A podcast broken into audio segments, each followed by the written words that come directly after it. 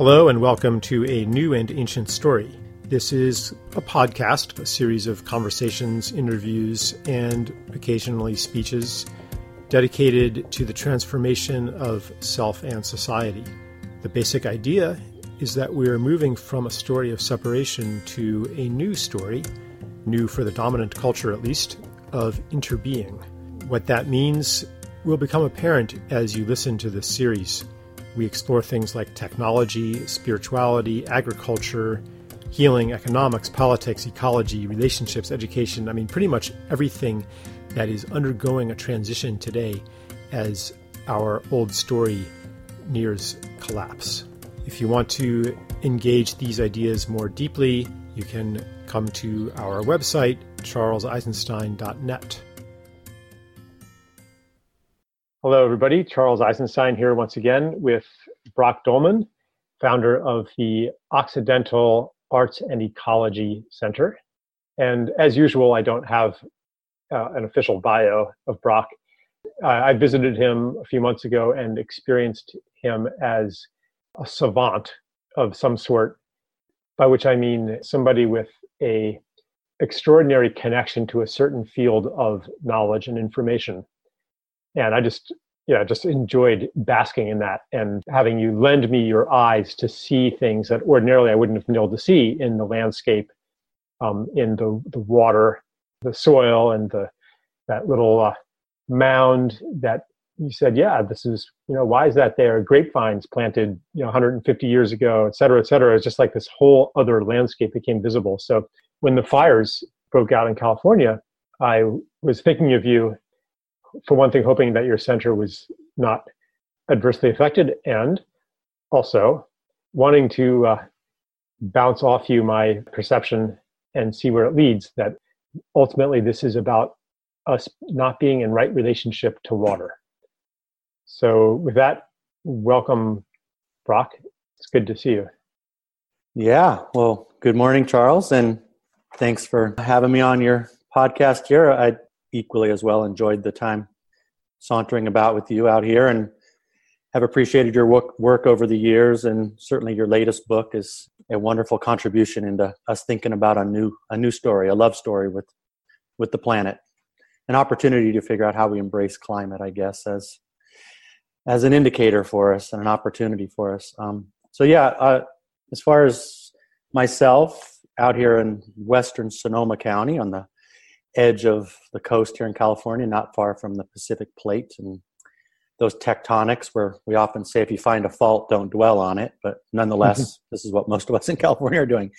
Um, and yeah, as far as the fires go, our center this year with these fires being across the state over in Butte County and Paradise there or down in Southern California, we weren't specifically threatened with the fire, but the level of smoke was really quite intense. Everybody had masks on for days. I know we had some of the worst air quality in the world for a, a week or so, but compared to our, our friends and loved ones and fellow folks in those cities who've lost everything in their homes and such, we certainly send our our hearts and our healing out to those folks. Um, in Sonoma County, Northern California, Napa, Mendocino last year is when we had the big fires much closer to home. And so we can certainly relate. And one of the banners that sprang up around here at that time was basically this idea that the love in the air is thicker than the smoke. Hmm. And we hope that that feeling pervades the other communities. And thankfully, we just got six and a half inches of rain. And so the air cleared up, and that has other issues for folks in the fire zone with muds and things like that. But um, yeah, that dance between the water cycle and the fire cycle in response to how we've been treating the carbon earth cycle and, and how mm-hmm. air is an intermediary, those elemental uh, interactions and how life dances between earth, air, fire, and water is, is something I'm always interested in as a, a biologist, an ecologist, a, a permaculture designer, agroecologist type person, trying to figure out how to support human communities to live in right relationship, as you just said, not only with water, but with fire, with earth, carbon, with air, with, with life overall. Mm-hmm. So job security. You, you may have noticed that uh, Donald Trump tweeted about the fires that it was because of poor forest management.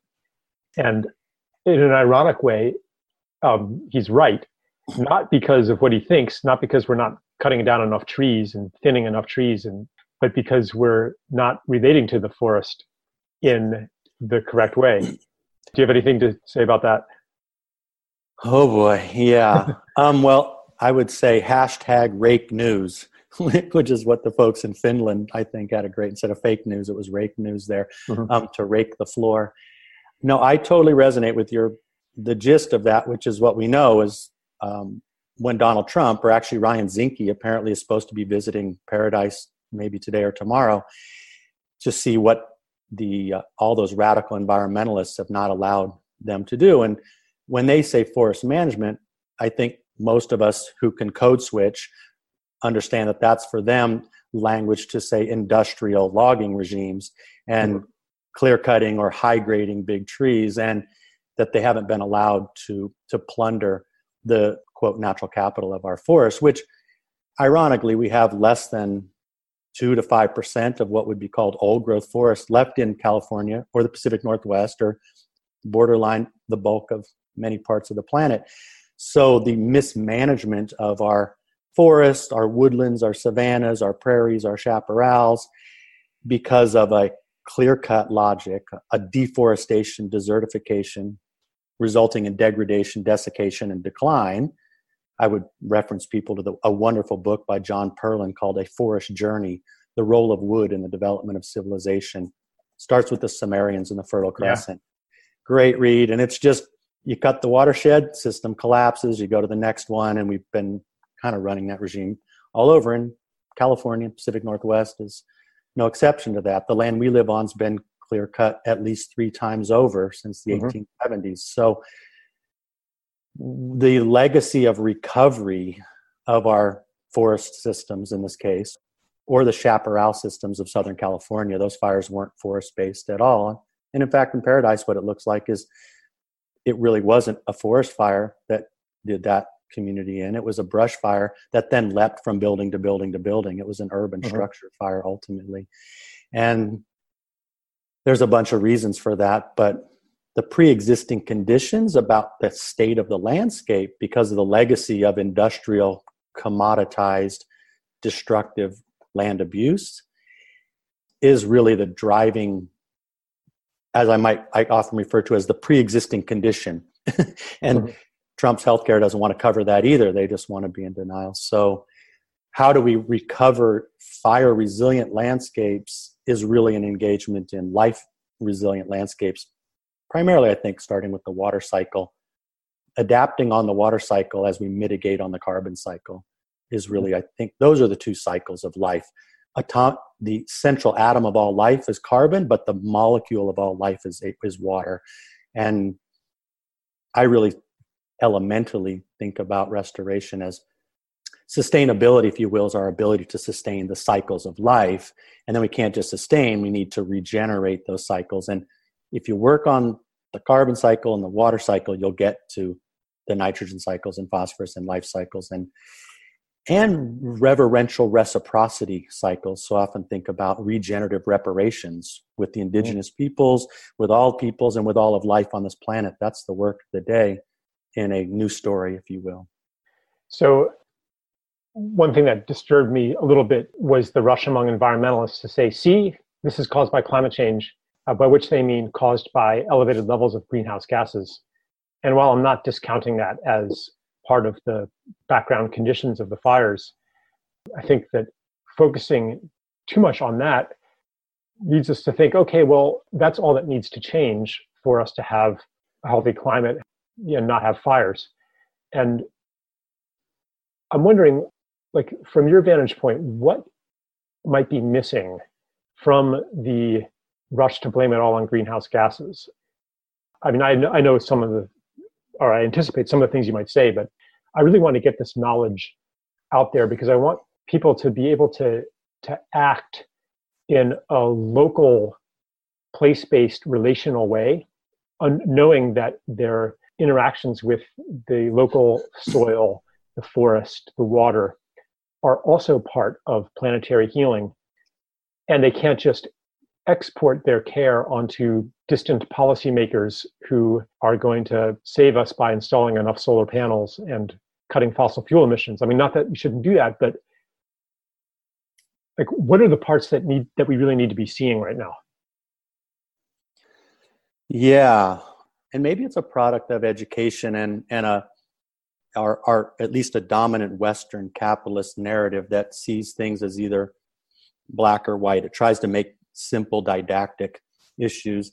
The phrase I like a lot is is really this notion of what we're experiencing are the synergistic effects of the cumulative impacts.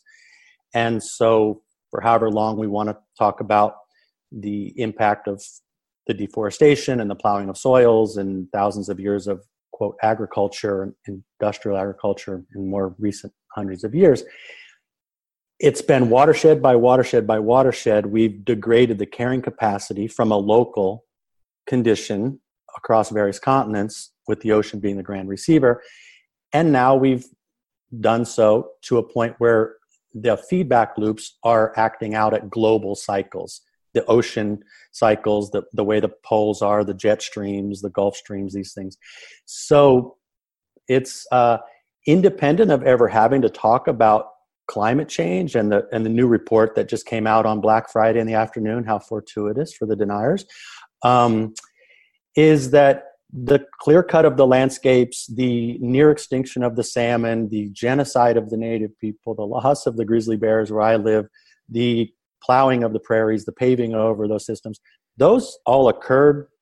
And the results of the outputs or the quote externalities to the macro capitalist have created the conditions conducive for what now we're referring to as a warming globe, global warming, where climates are now changing as ex- symptomatic expressions. So our reverse, I think, is we got to restore it watershed by watershed. We have to rebuild the forests, rebuild the soils, rebuild the watersheds systematically towards resilience in an ad- adaptive mode.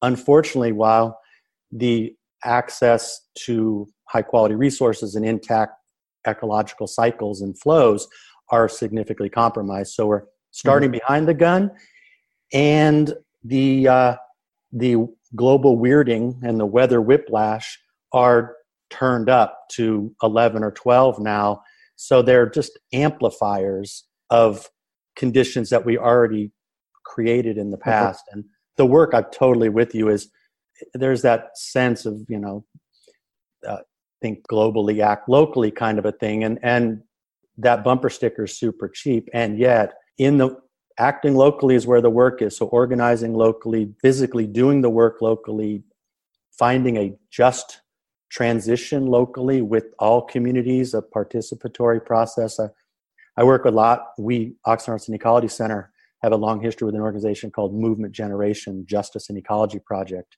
Comes mm-hmm. out of East Bay.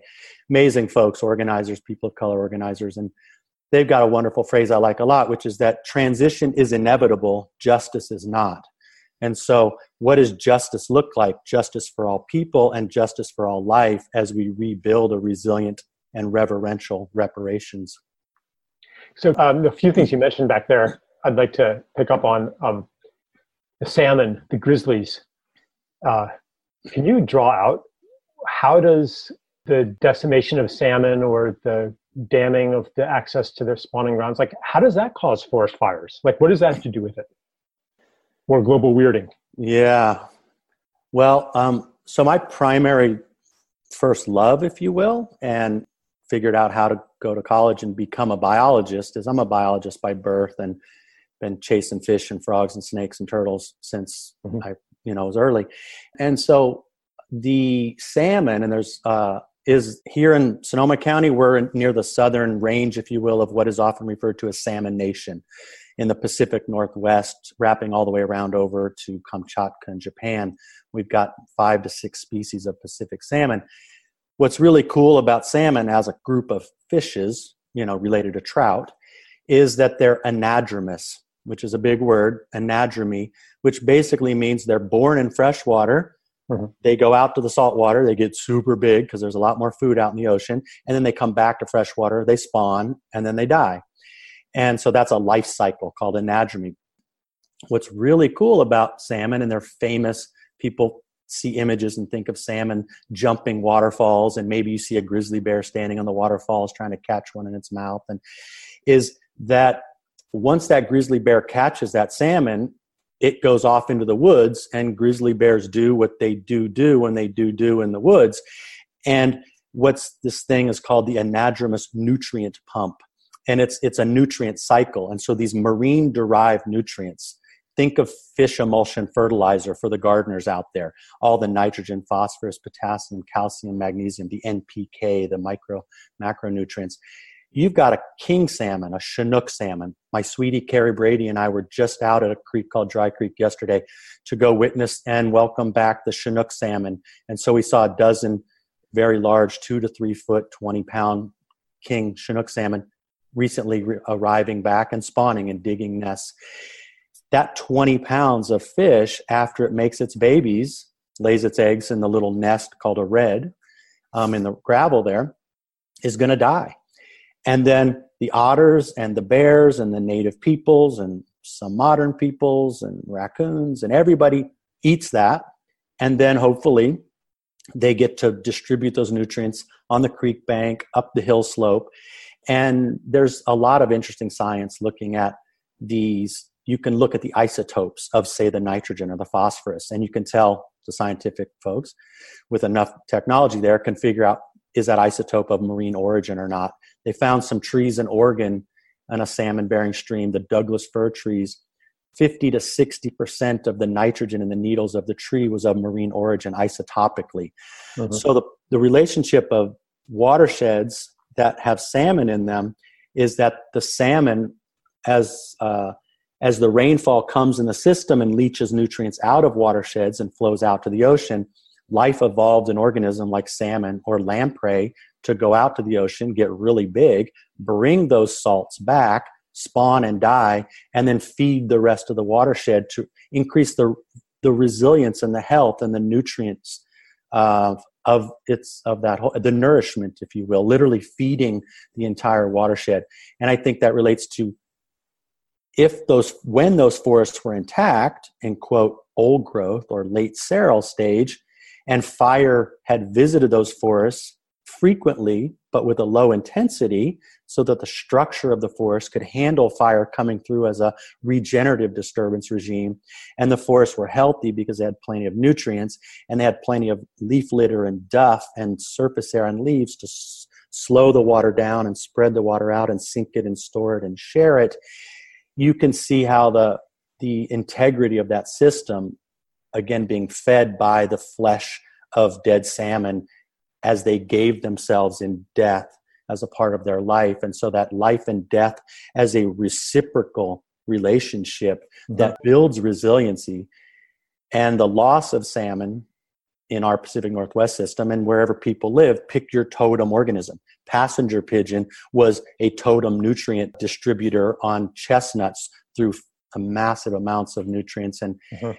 and then grizzly bear is really that interesting piece or wolves those keystone species that are regenerative disturbers with respect to population structure and relationship so that the herbivores like the classic yellowstone story i think has gotten a lot of airplay of the reintroduction of wolves because mm-hmm. the elk got lazy and fat and ate all the willows and the aspens and therefore the streams collapsed and the beavers went away and the songbirds lost habitat um, so how do we have regenerative relationship with disturbance there's that phrase change is the only constant and disturbance is a driver and you're either ecologically illiterate regenerative disturber or a ecologically illiterate degenerative disturber. Uh-huh.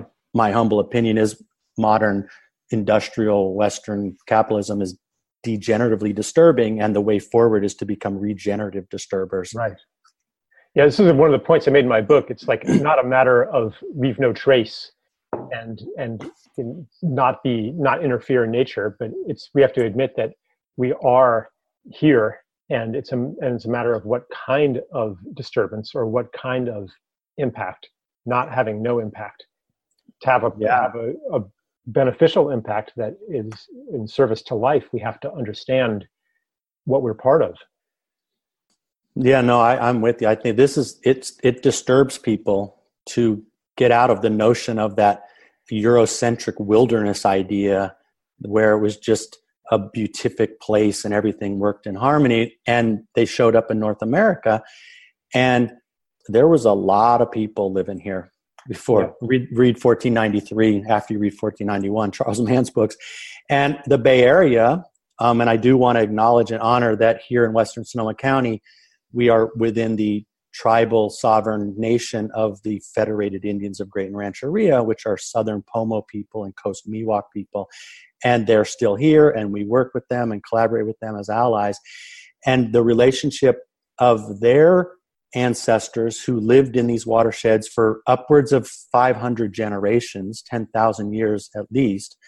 Um, for those folks who were bragging about their third and fourth, fifth generation, and these folks were here for 500, there there's a wonderful book by Kat Anderson called Tending the Wild. Mm-hmm. And it really gets into this idea of, of us humans, our bipedal sacs of saline solution with an opposable thumb and a frontal lobe and a connection to fire, this Promethean gift or bane, we're in a reverential relationship and there is reciprocity in the classic um, idea of indigenous wisdom around thinking about all my relations, uh, honoring all my relations, or what Dennis Martinez would refer to as a kin-centric worldview, mm-hmm. that we are kin with all and and such. And so the honoring of often refer to a play on Kat's books named Tending the Wild, and our work of the day right now is Mending the Wild.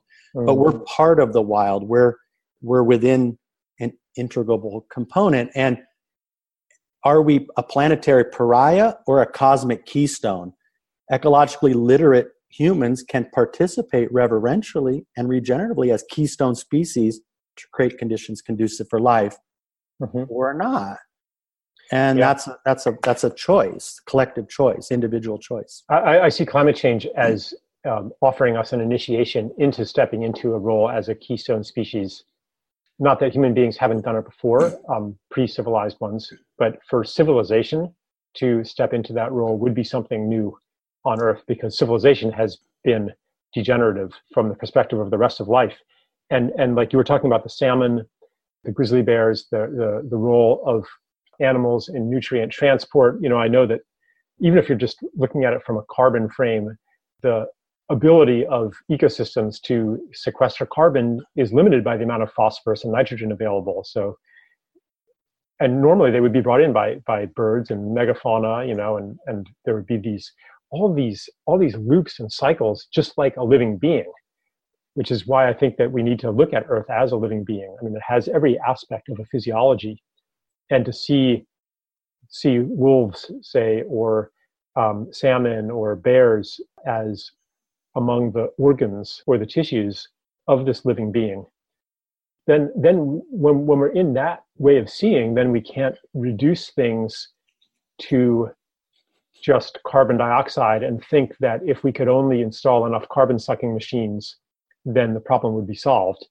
And you know who cares about the salmon? I mean yeah it's nice to have salmon but that's not the crisis. So this way of looking at things expands the crisis to everything.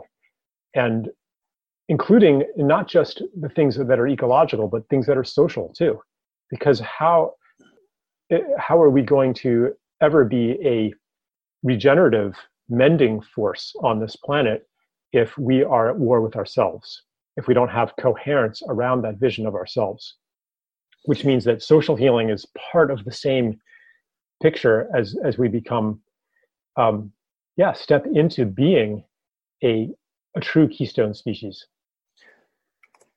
I'm with you, totally with you. I, I as a as a biologist whose general preference is to be out in uh, systems where there's uh, a least amount of humans as possible. I've never actually lived in a city in my life.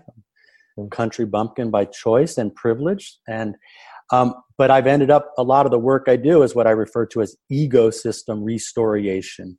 Because mm-hmm. if we're going to restore ecosystems, the, the degradative driver in the system is this socio-political, cultural, spiritual conundrum of humans with an economic model, dominant one, that I think you write really well about that lacks a lack of sacred economics. Um, and so, yeah, how do we restore this, the fundamental story, the mythos, a love story with life. I'm a life lover, and as a biologist, a, a biophiliac. I'm, I'm, I'm just. I'm a, a, a deeply addicted biophiliac, and uh, and so I, I I'm with you that the the opportunity is is that because of these the physics and the thermal forcing of processes of the chemistry of how it is that the combustion of fossil fuels has derived this fever that the planet's running and most of that fever is held in the ocean and the air it's the systems out the gate. The thermodynamics are out the gate. That news report just confirmed once again on the temperature increase and the associated impacts.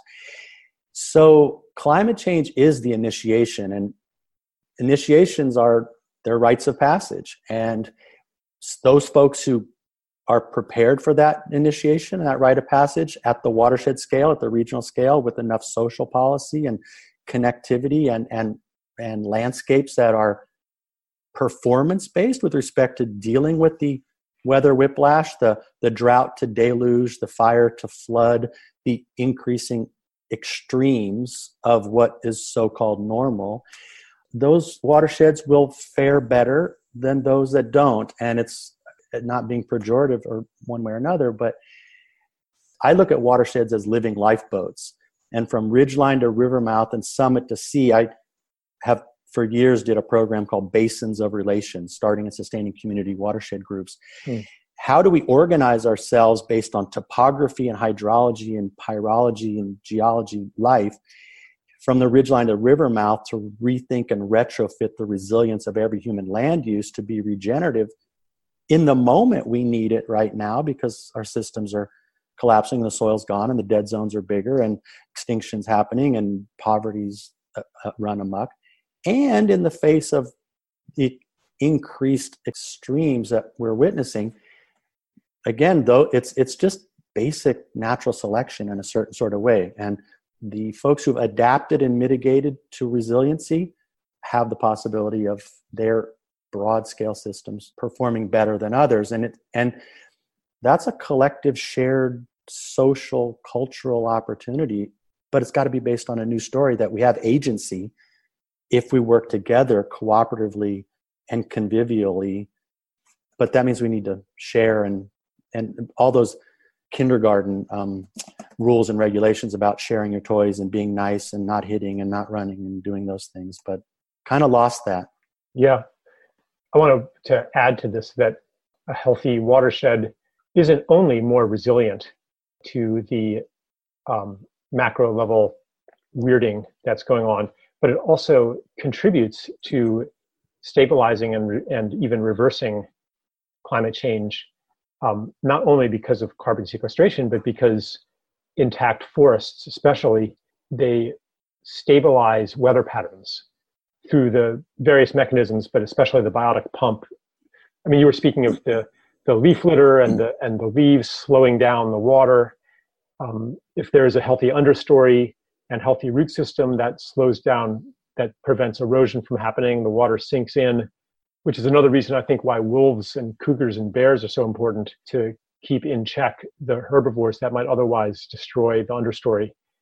But anyway, so you know when you have a healthy forest, then it's transpiring all that moisture, which then rises, condenses, creates low pressure zones that uh, affect the um, patterns of airflow, the winds, and the and the the other climate patterns uh, that keep climate relatively stable. And so when the forests get destroyed, then the geological flows of moisture and everything else no longer are held in place. So by regenerating the, the forests, it's not only resiliency, it's also helping to stabilize the weather on the whole planet. Yeah, I was there's one more thing that you were saying that I wanted to pick up on. Um, I'll just say hallelujah to that. Michael Kravčík would be so good. yeah. The, the biotic pump, uh, yeah. the the new water paradigm work, that this new website I'd refer people to, Rain for Climate. I'm totally with you. What is referred to as the small water cycles of um, super important. And right. and that and I think to your point, while you're trying to remember that, um, is that the Uh, so there's the large water cycles, what I, and for us in California, the how it is that the jet stream relates to the Arctic melting and the Pacific Ocean temperatures and those flows. We have these large water cycles, and we get these atmospheric rivers, or we get blocking high pressure zones, and that. But once that train is out the gate, and we get to deal with it, but once that vapor, those clouds, or that rain or snow in the Sierras gets over top of our landscapes, we're no longer a victim of climate change anymore. We now get to participate in how that that amazing gift from Gaia of liquid, pure, distilled water from the sky comes down, and how does it interact in our living landscapes? And do we slow it and sweeten it and spread it and share it and clean it, or do we pollute it and send it back to the ocean as fast as possible? If the integrity of the native vegetation communities of that place, whatever they evolved to be based on the climate of that area, the Mediterranean climate or temperate or Pacific Northwest rainforest, has integrity, that thermal mass of a forest that holds water that's cooler, that is conducive to precipitation versus a deforested or urban heat island effect that pushes those clouds up and sends them further away and we don't get rain. And doesn't hold the soil and doesn't infiltrate groundwater and doesn't cycle and doesn't create all the goodness. And so that's the beauty of, I think, the empowerment we all get to have when we think about the opportunity of, of retrofitting our living lifeboats, our watersheds, is exactly what you said, is that the virtuous cycles that come about when you're engaged in regenerative disturbance and right relations with water, with carbon, with life, with community. And it, it results in abundance, which for some of us means is we get to dance because our buns are dancing because there's so much abundance versus scarcity where we're scared in the city and fighting for scraps. And the whole scarcity myth, and you do a really great job talking about that with economics is such a falsely created scenario that scarcity is just an externalized imposition of the folks who want to hold power on perceived access or not to quote wealth. Yeah, um, we we do live in a world of artificial scarcity, side by side with obscene overabundance. Obscene, right? And I think that the uh, flood drought cycle is an illustration of that, or an example of that, where the most abundant substance on Earth, water, has been made scarce mostly through human activity, yeah, uh, except when it's in overabundance in the flood part of the cycle. The irony is, is the condition of the landscape, a typical rainfall that would have landed on a sponge of a landscape with the soils and the vegetation and the wetlands and the riparian corridors intact wouldn't have created a flood. But if you clear cut it pave it, pipe it, pollute it, plunder it, and profiteer from it, then all of a sudden, and then you have so much water, so now you need to put it in a channelized trapezoidal cement channel to make it go away. We're still trying to figure out where away is on a finite planet because we live on planet water, not planet Earth. And this unique, amazing Mickey Mouse molecule of H2O that can inhabit three phase states of a solid, a liquid, and a vapor. Folks are pushing for the fourth phase state, which is kind of gelatinous, but mm-hmm. leave that one on the side for a second.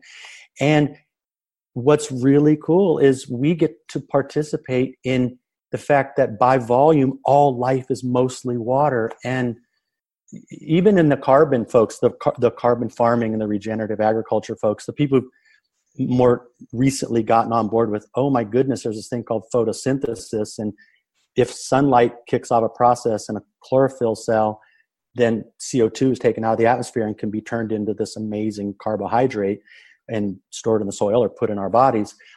And yet, the liquid carbon pathway, Dr. Christine Jones's take on this, is if, if you go to a, any desert, a proper desert, Mojave Desert, Sonora Desert, I love deserts. Uh, what's in short supply there is, is water, not sunlight.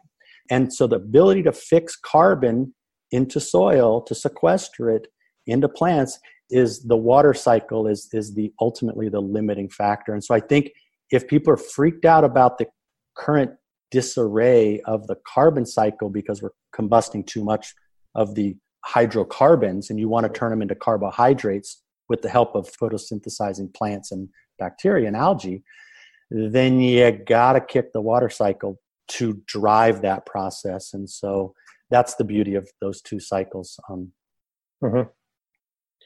The carbon water yeah. cycle. Imagine that uh, that you are appointed uh, dictator of California, and you could implement any policies, and your job is stop these forest fires from happening. Like do whatever it takes. What what would you tell, say, cities to do? What would you tell farmers to do? What would you tell um, the people who are watching the forests? Like what what are the most important things to do? And maybe even down to the individual level. What how can people participate in a uh, healthy landscape? Well, I mean, I think for our society in California and, and the US as well is it's really about reapportioning what we perceive of as wealth, as money. And so getting a hold of the purse, I think, in the legislature, say, and figuring out because ironically, we're the supposedly the the wealthiest nation on the planet. Or the California's got one, you know, the depending on where you're at, fifth, sixth, seventh largest economy, depending on where the stock market's at any day. And yet we have unemployment that's out of control. Ecological illiteracy is an epidemic, the nature deficit disorder. And our forests, our wetlands, water quality, the endangered species. So I think that if we re if we actually came up with a series of, of programs that actually invested in the education from K 12, the technical training of people at rural, urban, suburban scales, to then, with the money, to invest in strategic renovation, if you will, restoration, rethink. Um, and so within the forests, depending on the kind of forest and where that forest is, there would there's a appropriate plan to figure out how we're going to reinvest in resiliency in a forest, in our mountain meadows, in our rangelands or prairie systems, which are, cover half of California. How are we going to actually use those cows, get them out of the feedlots, and which is just cow switch, and actually have regenerative planned grazing, holistic management that can support the recovery of those ecosystems while we have an economically viable output. I know not everybody eats meat. That doesn't have to be the case. In the coastal zone, our urban areas, you know what's interesting is the Clean Water Act. Hmm. Thank you, Nixon. The Endangered Species Act. Um, what we in the in the U.S. we a, a number of people like to throw around the Constitution and the Bill of Rights, and unfortunately, what got missed, and Bill McDonough speaks of this really well, is that we missed the Bill of Responsibilities. So then we legislate and judicially, uh, we through the judiciary, we force collective responsibility for the public trust in the face of private poverty or private pop- property. And therefore, now we've got a schism of, oh, you're those radical environmentalists who are trying to protect the spotted owl are taking my private property right to plunder the natural capital of this system because we're, we're legislating responsibility in the fictitious sense that rights trump. I'll leave that stand. Trump the uh, the collective whole of the public trust, and so we we lack trust in public anymore.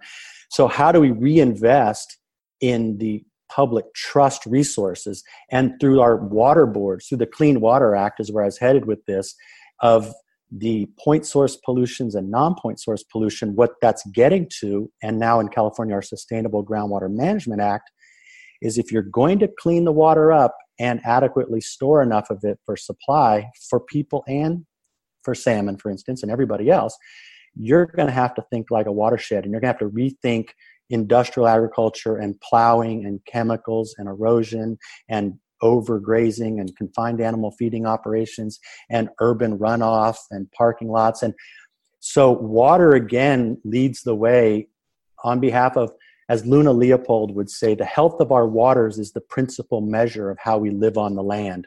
And so water the health the quantity and quality of water in your place is an indictment or an indicator of the resiliency and health of your relationship with that place at a watershed scale and ultimately at the planetary scale um, because all the water ends up going to the ocean which is 70% of the surface of this planet So I think that's where I would take the idea we're 21 trillion in debt federally right now because we just basically did a tax and spend Republican strategy here. And 60 plus people have half the wealth on this planet right now is is just absurd. And and uh, I want to redistribute wealth throughout the watershed to the function of the whole system, including the the folks who then have right livelihoods to get to participate in regenerative relationship with each other with the land with connection with community with clean food and clean water and and butterflies. And it sounds pollyanna but it's actually uh, quite doable and we're we're engaged yep. in Sonoma County in a ton of projects implementing the heck out. of it. It's true. Like when when people start to to do these things to heal land and heal the water, like the butterflies come back and the songbirds come back and the springs that were dry start flowing again. I mean, you've had this kind of thing happen on your land, if I recall. As a Gaianist, if you will, sort of taking off on the James Lovelock and Lynn Margulis notion of Gaia, you mentioned earlier, this living, breathing, respiring, metabolizing, self organizing organism itself. The presence of life on this planet for 3.8 billion years has created conditions conducive for more life. If you get on board with the life path and you support life a little bit, wow, Gaia, she she's so ready to return and and rewild herself. And we work a lot on rewilding projects. We've got a beaver project and coho projects, and we're about to start working on elk because it appears that elk just rewilded themselves to our watershed and haven't been here since 1860. Mm-hmm. And life you give you give her a, just a little handout and the return on investment if you will to use a, a bad economic metaphor the roi of life-based investments of regenerative investments pays back quote dividends that are unbelievable for mm-hmm. the fecundity of all of all of us yeah that's for me that's the you know when i get into despair mode at all that's happening on the planet um, that's what I come to is the incredible resiliency of life. The healing power, the healing capacity of life is just all it needs to be is is the pump needs to be primed a little bit. It just needs to be unlocked.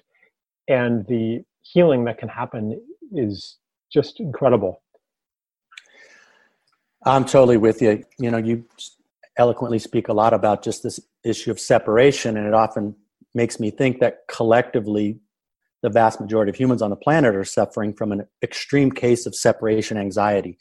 Mm-hmm. We're separated from from our connection to each other and to life and to a purpose that where we can be in service to a greater good of life versus uh, the the guilt of feeling like we're just a pariah on the planet. Yeah, and this this level of collective trauma which is why I really appreciate the work of Peter Levine and my partner, you know, Carrie Brady and her program Ecology of Awakening that does somatic experiencing, this body-based neurophysiology, trauma work, and understanding epigenetics these days, and how we as everybody on the planet has just got so many levels of legacy epigenetic trauma. And we have a program here in the garden, in our garden, um, our organic garden here, and it's it's basically a horticultural therapy program and people oh. come every wednesday to volunteer and you get your hands in living soil and you smell the actinomycetes and your body resonates with an elder that's hundreds of millions of years old and you get happy and you start connecting and you're grounded and you got some dirt under the nails and a little bit of your lower back's feeling into it and and muscle memory kinesthetics that muscle memory doing for me kinesthetics is recognizing the aesthetics that we're kin with all. That's kinesthetics mm-hmm. yeah. I'm just having these these uh, visions of, of a healed landscape and how it's so close and sometimes seems to be sometimes it seems like it's getting closer and closer and farther and farther away at the same time that we are really in, and I, I hesitate to say that we're in a crucial moment and to feed that kind of urgency that needs to get things done fast and right now. But I will still say that we are in a crucial moment as as far as a crossroads where we have two paths ahead of us. and this is true personally and collectively like what what story do we participate in collectively the story for our culture that guided us for so long no longer operates very well. The story of america the story of civilization and what we're going to become when we fill the world with robot servants and conquer everything. And and so i think that what we're talking about here is a new story that says yeah here is why you're here. Here's what a human being is. Here is your purpose here. It's to participate in the regeneration of flourishing life on earth and if we can cohere around that story collectively and translate that into our systems for example the money system. You, you talked about the concentration of wealth. Half the wealth in the world is owned by 60 people. But really what that is what all that money is it's not even real. 16 trillion dollars of debt. That's just a number in a computer. And what it represents is our collective agreement about what's important, what's valuable, and where to direct our energy and attention and creativity. So that's why I, I am interested in economics because for our energy and attention and creativity to be redirected toward healing requires a change in that system. And not only a change of heart among those 60 wealthy people because yeah. they find even if they have a change of heart that they are systemically constrained. And then there's the mysterious part too where our personal change of heart does in a mysterious way exercise systemic effects through the principle of morphic resonance. And that is what gives us that serenity when we're in the garden smelling the soil uh, caring for a plant to know that this moment is significant for all beings, not just myself. And it's okay for me to devote myself to what I care about here and now. Hallelujah to that. I, I'm with you on, on the sense of not wanting to uh, in, incite the essence of urgency where we it's like well we don't have time to talk or to sort that out or that we've just got to do do do and, and run roughshod over an inclusive and true deep seated healing. And as you as you, i agree with your piece there that um i think it's pretty clear that at least with respect to just the basics of thermodynamics and energy transfer on this planet and the relationship of temperature increase and the associated implications that that uh, that the planet expresses when it tries to adapt to that temperature of a hot ocean, hot air, is where we, with respect to contributing more of the various heat trapping gases to the system right now, we we do have a very special window right now where we should have started a long time ago. Should have probably never been doing it, but I, I guess I find myself compelled by the, the reports and such from the IPCC and others that the next 10, 15, 10 years, 12, 15 years are pretty critical for us to figure that out. Meanwhile, while the mitigation folks, the Paris Accord type folks, are trying to figure that out, the rest of us are all clear that it's here, it's been here for a while, it meaning uh, global weirding. And we've just got to get down to the collective work of figuring out how to get along with each other at regional and watershed scales to batten down the hatches and begin to adapt. And that is not a that's not a fear-based response. I resonate with your points you've made in other talks. That's a love-based response. That's an embrace of being a part of versus apart from and finding a collective flow state, if you will, to be back in right relationship with living systems and and it's not a utilitarian uh, mechanistic need it's it's just the right relationship to be connected. And I, I appreciate the work and and teach a bit with Brian Swimme uh-huh. um, and his work and the, the you know the journey of the un- universe and Mary Evelyn Tucker Tucker and their inspiration through Thomas Berry and the new story work and, and your work with the, the, the space between stories and we are betwixt in between as you said on a pathway a diversion at a, a fork in the road and woo, we're either going to get a fork full of of death or we're going to get a fork full of life. And I would rather choose the life path and yeah. work on behalf of the life path.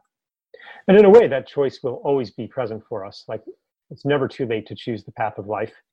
For me, it's a question of how much are we willing to lose before we choose that path? We've already lost a lot. You know, we've lost the passenger pigeon. We've lost the Formosan cloud leopard. You know, we've lost so much already. And I really want us right now to choose the life path. Yeah. I'm I mean, by profession, I'm an endangered species vertebrate biologist. That's mm. mainly what I figured out how to do. And that leads me to permaculture and regenerative agriculture and urban design and green building and all of that as a way to try to figure out how to get humans to stop messing systems up that result in the extinction of life forms. And, but I, I spend a lot of time with the final owls and foxes and salamanders and frogs and turtles and and it, if anybody thinks we're not in the great sixth extinction wave then they're not paying attention and the idea that is an expression of our collective shared human occupation in this moment on the planet and we can't outsource that guilt to somebody else or to your point much earlier try to then just blame it on climate change and then feel like we have to abdicate our connection because we can't do anything or we're looking for the silver bullet the single solution. There is no sil- a tapestry is woven thread by thread and the warp of elements and the weft of life come together and we've got to reweave the web of life and the tapestry of life and that's all of us need to become weavers together and and and and yes. work on that because it's a fragmented, tattered uh, web of life at the moment. Yeah, and I think maybe maybe another way to look at the initiation, what we're being initiated into, you know, any single bullet solution or any solution that doesn't take into account the salmon is not a satisfying solution to me, and I, it cannot be a true solution. So the initiation and being into a holistic understanding uh, that all beings contribute to the resiliency and the the, the well-being of all beings yeah i when when folks you know out here like we have the california delta and there's a little fish the delta smelt for instance mm-hmm. and and at some point folks are or the snail darter in the southeast and and you and the classic people are like well we can't afford to save you know the, the blah blah blah and if you're willing to throw the salmon under the bus mm-hmm. to continue to prop up your fantasy that you need the bus to keep going and it's fueled by this toxic substance that externalizes its impact all over. Every life form we have deserves to have a seat in the front of the bus. Mm-hmm. Just like everybody deserves a front of. In fact, we should just abandon the bus and all walk together and yeah. just and stop throwing life under the bus because we're the bus is going to a bust. And you know, I really appreciate the I don't know if you know who Oren Lyons is. He's mm-hmm. an Onondaga faith keeper there, Iroquois Confederacy folks. And they've got a great saying, which I just resonate a lot with. And I was at Bioneers a few years ago and I got to ask him if I was quoting him correctly. And he agreed that basically what he says is what you people call resources, our people call relatives. Mm-hmm. And that reconnection to relationship with all of life and the processes that create conditions conducive for life is about relationship with relatives. That's a family kindred relationship. And nobody gets hucked under the bus. Right. And we just need to find our proper place as regenerative disturbers in the mix and back off on the hubris and and find the humility stance to be human to rebuild humus with a little bit of humor. Mm-hmm. Yes, awesome. Maybe do, is there anything I think we should probably wrap it up. We could talk a long, a lot longer. Um, but is there anything you want to um, let people know about? I mean, I'm sure people can go to the website and find programs and stuff at. Uh, yeah, I mean, certainly people can go to Occidental Arts and Ecology Center, oaec.org. I, I co-direct with Kate Lundquist, a water institute. And we've got a bunch of really interesting programs. Our Basins of Relations is a publication that people might find helpful. Our Bring Back the Beaver campaign is mm. really drilled down mountain meadows with Kendall Dunnigan, I co-direct our permaculture and resilient community design program, and there we're really on the ground working with folks to see permaculture as a design method for regenerative human settlements based on natural patterns and processes. And we have a wildlands program here. We've got a couple hundred page uh, stewardship plan that was partially funded by the state and the feds as a planning document that is really down to nitty gritty details and if people would like to be inspired on how we look at our 80 acres here and and evaluate it assess it the existing conditions and come up with a plan for uh, action steps to restore it on behalf of creating conditions for life in the fire water air earth and life strategy so you know i'm, I'm a fan of being able to say in my experience when i did or in our experience when we did i, I, I like to be able to mm-hmm. have dirt under the nails and lower back into this thing when we're suggesting what to do yeah. and then we we do it and we educate and we train on it and then we ultimately are engaged in changing the rules and we're we've got a compost toilet process study right now like what if we basically stopped defecating in the water cycle and started defecating in the carbon cycle